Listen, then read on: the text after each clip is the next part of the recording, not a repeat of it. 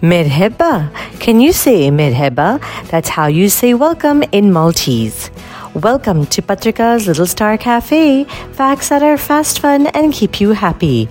Today is Monday, September 18th, 2023, and here are today's matters for chatter. Number one, the EU or European Union, led by a leader from the European island of Malta, whose capital is Valletta, has demanded that the technology company Apple use the USB C charging wire for its upcoming iPhone 15. And now it is. The EU had an agenda to make it more compatible with other devices. Although the movement started in the EU, it's a big win for all of planet Earth. By changing charging cables like it did in 2012, the company makes money because people now have to buy new chargers from them or others. However, the chargers that are not in use are just pure waste. When we waste food, which is also not considerate, at least it can be made into compost. What happens to electrical waste? It gets sent to the largest e waste ground in the world in China and creates toxic fumes. Even China now has woken up to this nightmare of an environment that it has now requested other countries to manage their own garbage. Number two, since Russia really wants to win this war against Ukraine, it's blocking supplies of essentials into Ukraine by blocking its ports. But by blocking its ports, it's also blocking Ukrainian business of grain exports. While they did try to strike a deal, the conversation really didn't do well. Now, after a few months, two ships have finally reached the port of Chornomorsk, east of Odessa, where grain can be loaded and sold to the rest of the world. These ships somehow made it through the Black Sea, but will they successfully be able to take the grains out through the same way successfully?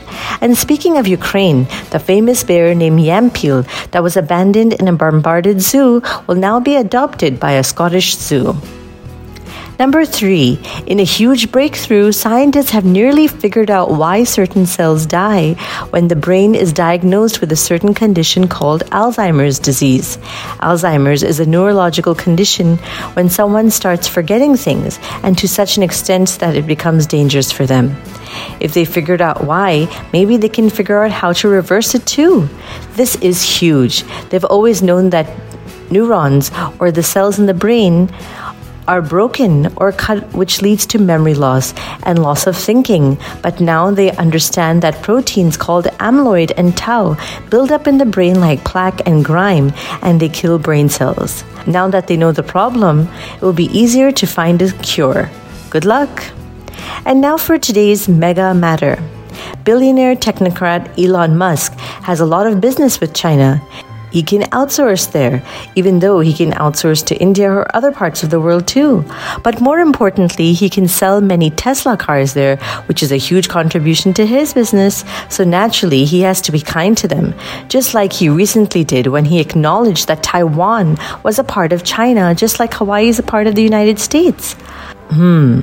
The people of Taiwan have responded by saying that our freedom is not for sale, unlike his cars a young and liberal mind saying that an independent country is part of China, that's like saying Ukraine is a part of Russia or Pakistan is a part of India.